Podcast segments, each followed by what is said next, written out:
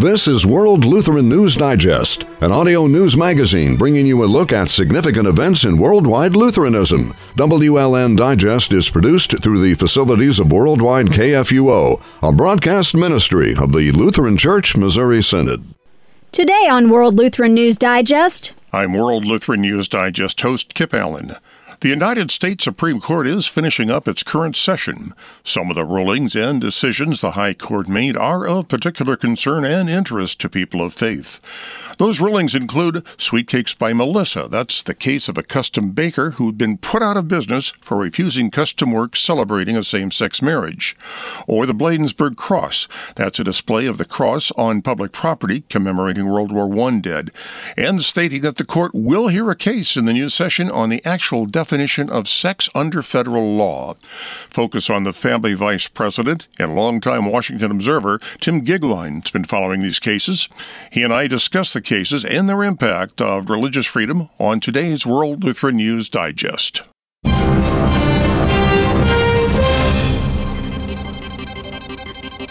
And now today's Fast Track. The Reverend Dr. Matthew C. Harrison has been reelected president of the Lutheran Church Missouri Synod after receiving a majority vote on the first ballot. Harrison defeated two other nominees, Pastor Timothy M. Klinkenberg of St. John's Lutheran Church in Orange, California, and Michigan District President Pastor David P. E. Maier. Harrison, who's slated to serve his third three year term, will be sworn in next month at the LCMS Triennial Convention in Tampa, Florida. Legendary actor and director Clint Eastwood is staying out of abortion politics this summer as he prepares to film his new movie in Georgia. Dozens of other celebrities and film companies have said that they will boycott the state if its new heartbeat bill goes into effect. That law prohibits abortions on unborn babies once their heartbeat is detectable. That's about six weeks into the pregnancy. Governor Brian Kemp signed the law in May despite Hollywood celebrities' threats. Reportedly, Eastwood is not participating in the boycott. Instead, he plans to start production on The Ballad of Richard Jewell this summer in Atlanta. So far, none of the prominent actors in the film have mentioned anything about the boycott either. They include Kathy Bates, Olivia Wilde, Jon Hamm, and Sam Rockwell. Wilde has advocated for abortion in the past. The U.S. State Department is taking new steps to call out China as one of the world's worst violators of religious freedom. Last week, both Secretary of State Mike Pompeo and Ambassador at Large for Religious Freedom Sam Brownback rebuked the world's most populous country for ramping up what Brownback called its war on faith. The latest report on international religious freedom from the State Department's Office of International Religious Freedom details the status of religious liberty in every country in the world. This year's report describes describes religious freedom issues in China's mainland, Tibet, Macau, and Hong Kong, where Christians have played a central role in recent pro democracy protests. Alliance Defending Freedom attorneys filed a federal lawsuit Monday on behalf of a church run grade school in the Baltimore area.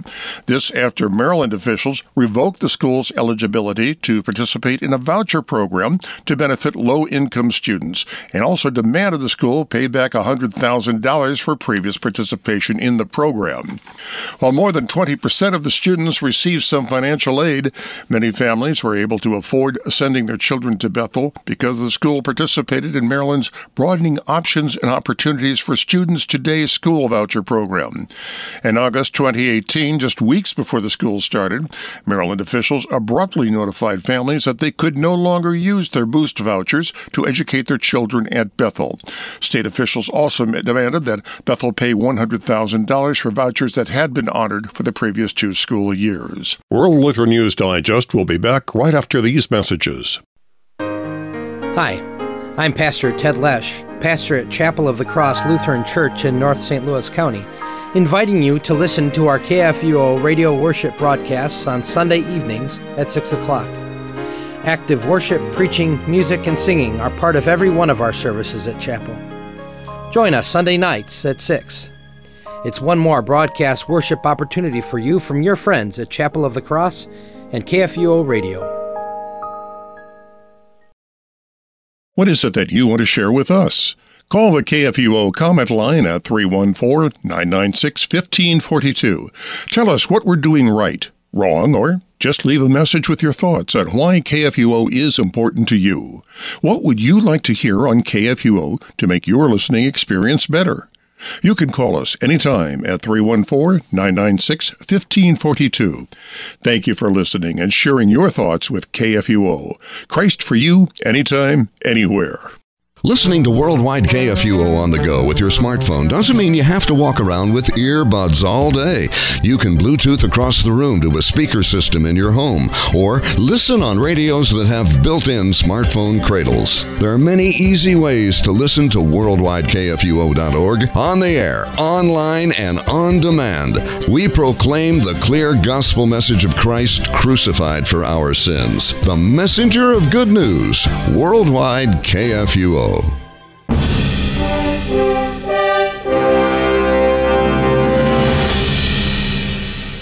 This is World Lutheran News Digest. The Hehe Wilongafi Lutheran Hawa. I'm World Lutheran News Digest host Kip Allen. The United States Supreme Court is issuing its final rulings on cases in the current term. Several of those decisions are of particular interest to people of faith. Those cases involve a display of a cross on public property, religious hostility on the part of state government, and dress codes and gender.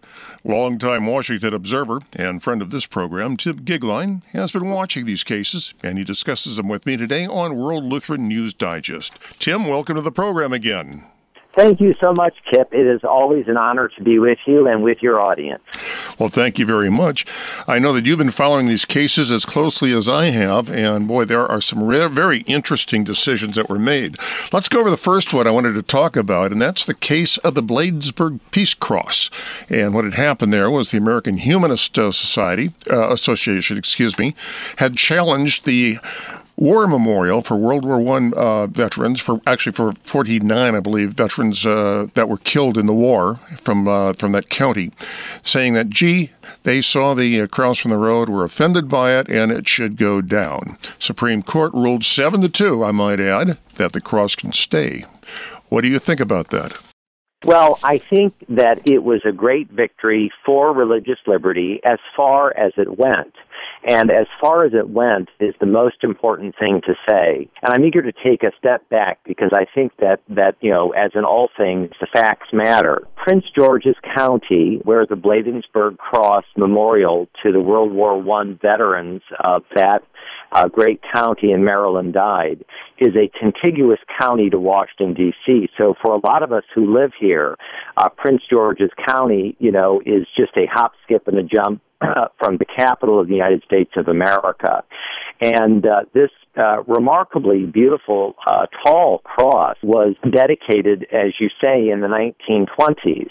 And on the names uh, on that cross uh, are uh, men who were white and black, Jewish and Christian. Uh, yes, uh, these names are inscribed on the Holy Cross of Mercy, but it is a very important uh, historical uh, uh marker uh, of the incredible sacrifice of these men. And these families came together, Kip, in Prince George's County to really honor their fathers, uncles, cousins, uh, nephews, grandfathers. And in the 1960s, uh, this ground, which was private ground, was shifted to Maryland, the state of Maryland. And the state of Maryland has taken beautiful care uh, of this uh, of this cross, this monument. Well, what, what has happened is that uh, the American Humanist uh, Group, as you say, uh, said, you know, church and state, church and state. Uh, you know, Maryland is a state. Uh, the cross is um, a religious symbol, therefore, uh, ergo, it's unconstitutional. Well, the Constitution has never said that religious iconography on public ground is unconstitutional. So that was the that was the centerpiece of this case. The problem, and this is the most important thing, Kip, like a big problem, is that if the Bladensburg Cross had been considered unconstitutional, I guess you and I would have had to have gone all around the uh, world and around the country, uh, wherever there is a, a cross uh, or a Star of David on public uh, ground. And I guess by you know a bad decision, we would have had to have removed it. Praise God uh, that the Supreme Court, of course, said this is constitutional. Well, in but fact, in yeah, fact, please. we would have had to remove crosses from Arlington National Cemetery. Uh, exactly. Uh, in fact, all of us uh, just watched the incredible ceremony of the 75th anniversary of D-Day, and in Colleville, where I visited just a few years ago with my own father, uh, you know, just above Omaha Beach, uh, are rows upon rows of crosses and stars of David of Americans who gave their lives for the liberation of Europe and saved the world. There's absolutely nothing unconstitutional in Arlington, in Colleville, or in Bladensburg with having a cross or a star of David on public ground. But, and this is the most important thing to say, Kip, for the great victory that we're all grateful for, this case was not definitive. And here's why and and we have to remember that this was not a nine to zero decision for religious liberty. It was a seven two decision. What what remains very troubling is another decision of many years ago at the Supreme Court, and that decision was well. You can have a nativity scene, you can have a cross, you can have a Star of David on public ground, but you have to balance it with something else. You have to balance it even maybe with something that is secular. And of course, there's nothing in the Constitution that says that. But that remains law as well. So for all the great news of Jack Phillips and Masterpiece Cakes, of all the great news of Bladensburg and all these important religious liberty cases, very often there is never just a clean victory, and we have to wait a little bit more to see if eventually the Supreme Court will say, yes, putting a Star of David putting a Christmas tree, putting a cross on public ground, putting up you know a nativity scene or etc. This is not unconstitutional, but under present law, we have to wait a little bit more to make sure that we have that kind of clean ruling. Well, one uh, one wording that I found in the ruling that, that bothered me. It was from Justice Breyer, who ruled in favor of it. But he did note that uh, the argument had been made by other justices that because of the age of the display, it could be considered yes. a monument. And he questioned whether or not that would be true on more modern displays. Uh, and you know, may I say, Kip, you have said far more eloquently what I was uh, saying a moment ago. Justice Breyer and Justice Kagan, both of them are typically skeptical of religion in public life, but they ruled uh, correctly in the Bladensburg case. But to your point, both Justice Kagan and Justice Breyer make the point that, well, you know, 1920s America. Yeah, you know, then is then, now is now. You know, for these uh, crosses or religious iconography that are left over from another era, you know, I, I guess we can declare them constitutional. But he makes it very clear in his uh, in his concurring majority opinion that there that this you know that that there is an instance where a a similar memorial being presently built, being constructed in the 21st century, may not actually be uh, constitutional. So, to your point, very often and mistakenly, some Supreme Court justices are putting uh, religious iconography, public statuary, memorials, and monuments in, in kind of the dustbin of history. That's not what our founding fathers uh, intended, and this is very, very bad uh, jurisprudence. Well, another thing that happened in the ruling that I found encouraging was I believe several of the justices came up with the conclusion that there's no such thing as visually offensive it had no I basis. could not agree more. You're I didn't mean to interrupt you.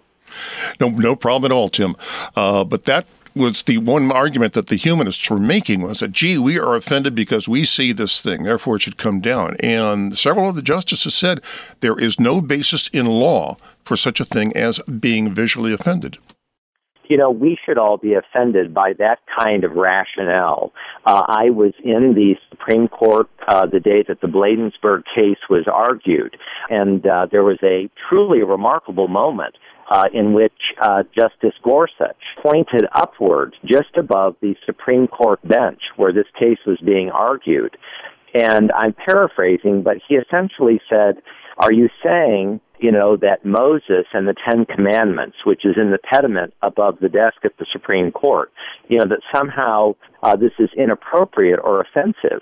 Uh, and I'm very happy to report that overwhelmingly, you know, people in the courtroom thought that that was a truly uh, crazy uh, argument. So uh, not only do we have the Constitution on our side, but I, I think we have a good taste on our side. Well, I'd like to move on now to another case. Um, actually, there's two cases that are related here. One is the Sweet Cakes by Melissa case, where, as you know, in the state of Oregon, she she and her husband had a, uh, a custom bakery. They only made custom uh, custom designs. They did not sell off the shelf things. And they were asked to make a uh, display for a same sex couple, and uh, they declined on the basis that they found it immoral. The state of Oregon uh, went after them, fined them $135,000, and put them out of business.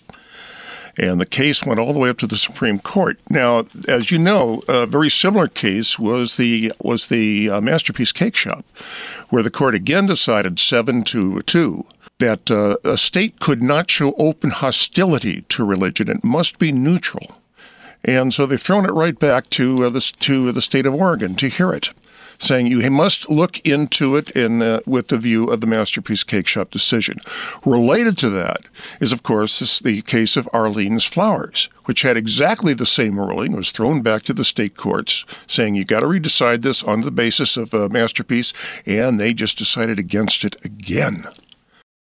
This series of three cases for those of us who love and revere religious liberty these are three cases that are probably three of the most important cases in the history of the Supreme Court, and here's why. Uh, case one, Jack Phillips, the baker in Colorado. Yes, he won at the Supreme Court, but the reason that his religious liberty, you know, was affirmed in that ruling was not because, as a man of faith, he had the constitutional right not to bake a cake for a same sex couple. The reason uh, that he won that case, Kip, is because demonstrably the uh, state of Colorado had singled him out for being a Christian and therefore fined and punished him. So, on a technicality, so called, uh, bigger than a technicality, but because the case was not firmly decided on the basis of religious liberty, Jack Phillips won. In the second case, the sweet cakes by Melissa, uh, as you rightfully said, that uh, case was sent back to Oregon in light of the Masterpiece Cakes case, and the Supreme Court said essentially, look at this again in light of their decision on Jack Phillips. So next we have the potential, point three, uh, Arlene's Flowers. This is the uh, florist in Washington State.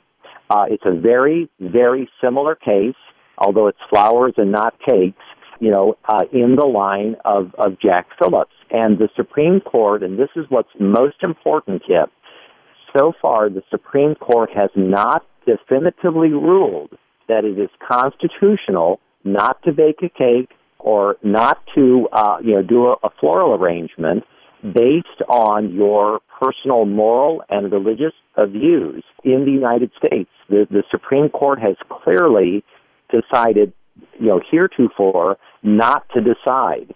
And my prayer and hope is that the Supreme Court will agree to take up the Arlene's uh, flower case in the next term because if they do, and if she wins, hereafter, all people of faith can say, look, I am, uh, you know, I am an artist. I am a cake artist. I am a floral arranger, you know, and this is in opposition to my uh, religious liberty, my right of conscience, and free expression.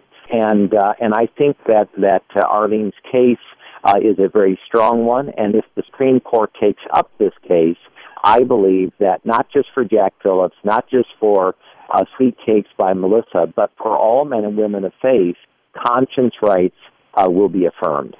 The Supreme Court has had a habit of kicking this can down the road. They really seldom come up with a definitive ruling one way or the other on many decisions. Uh, of course, uh, recently they've changed, like, for example, with Obergefell ruling that uh, same sex marriage is the law of the land, or, or, of course, Roe v. Wade. But I'm wondering here in this case, since we've now, we now have three cases, one, two, three, right after coming at them. And there are other cases hanging in the wings out there. We've got uh, photographers, we've got calligraphers, we've got wedding planners, all sorts of different artists who are waiting for this. How much longer can the Supreme Court decide not to decide? You know, the Supreme Court historically decides not to decide on very big cases, you know, over and over again in American history. And it can be very frustrating because we're Americans. You know, we, we, we go to a football game, we go to a basketball game, we go to a hockey match, and, you know, we want, uh, you know, a clear victor or loser. But American uh, constitutional law at the level of the Supreme Court and the most senior appellate courts simply does not act with that kind of haste. And it, it takes a series of cases over a number of years, rightfully decided or wrongfully decided, uh, for a Supreme Court typically uh, to uh, to come out of the fog and mist and very clearly say this is what the law is. And Kip, I'm really glad that you mentioned Roe versus Wade because you know a lot of Americans who are pro-life think that essentially a case went to the Supreme Court, Roe versus Wade, in 1973 that it was argued and debated and then announced. Excuse me, the case went in 1972 and now, uh, decided in 73. But the fact is that quite literally, for 25 years before uh, uh, Roe versus Wade, there were several major abortion cases that were pinging around at the state regional and local level until they went into the district and to the appellate uh, federal level and then up to the Supreme Court. So I think on these religious liberty cases, alas, we are going to have to be patient and we're going to have to see uh, how uh, you know the, the, the stack up of the present justices uh, decide to vote. I am hopeful on this, very hopeful, uh, that within three terms, which seems an eternity, but within three terms, I think that in fact uh, religious liberty and conscience rights on this principle will be affirmed.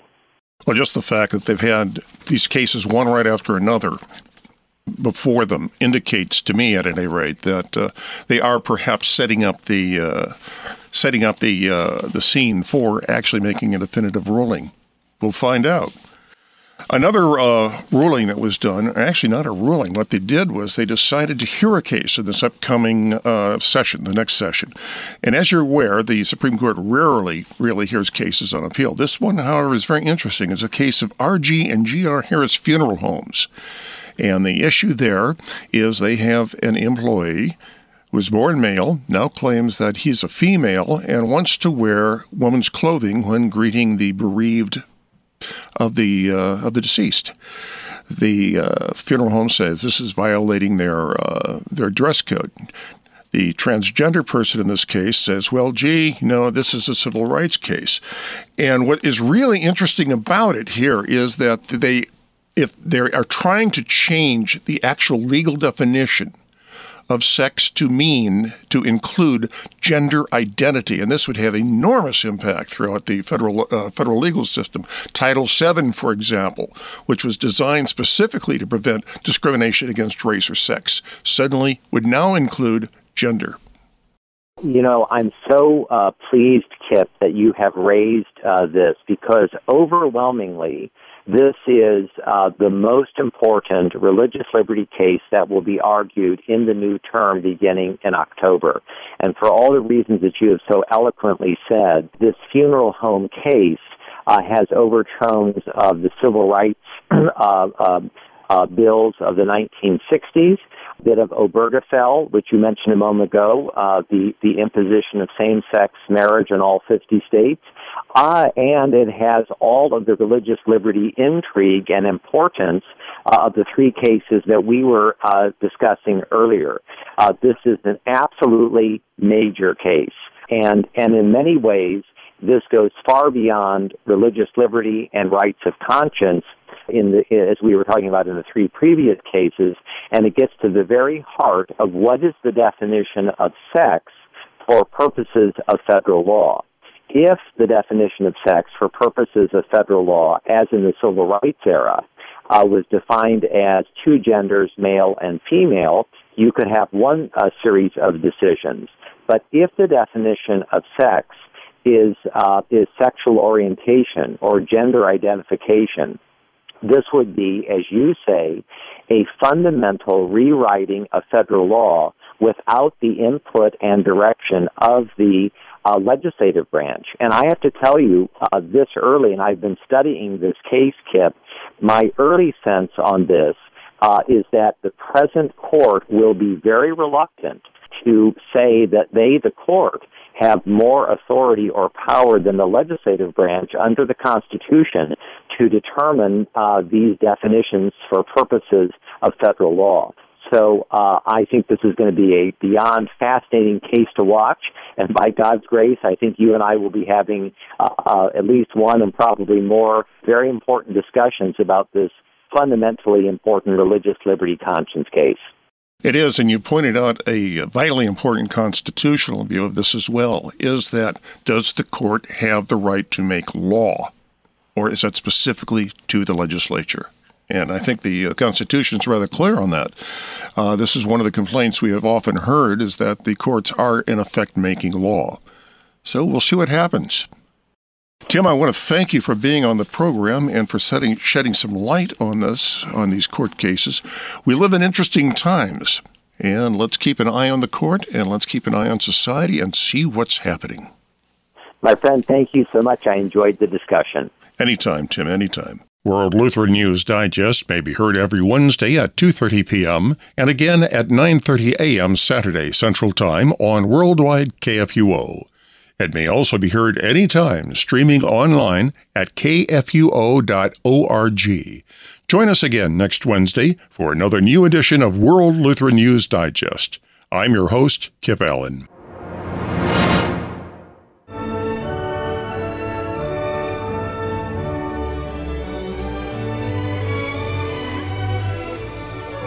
World Lutheran News Digest is a broadcast ministry of the Lutheran Church Missouri Synod. WLN Digest is produced through the facilities of Worldwide KFUO. You can also listen to WLN Digest on demand at kfuo.org. To correspond with World Lutheran News Digest, email news at kfuo.org.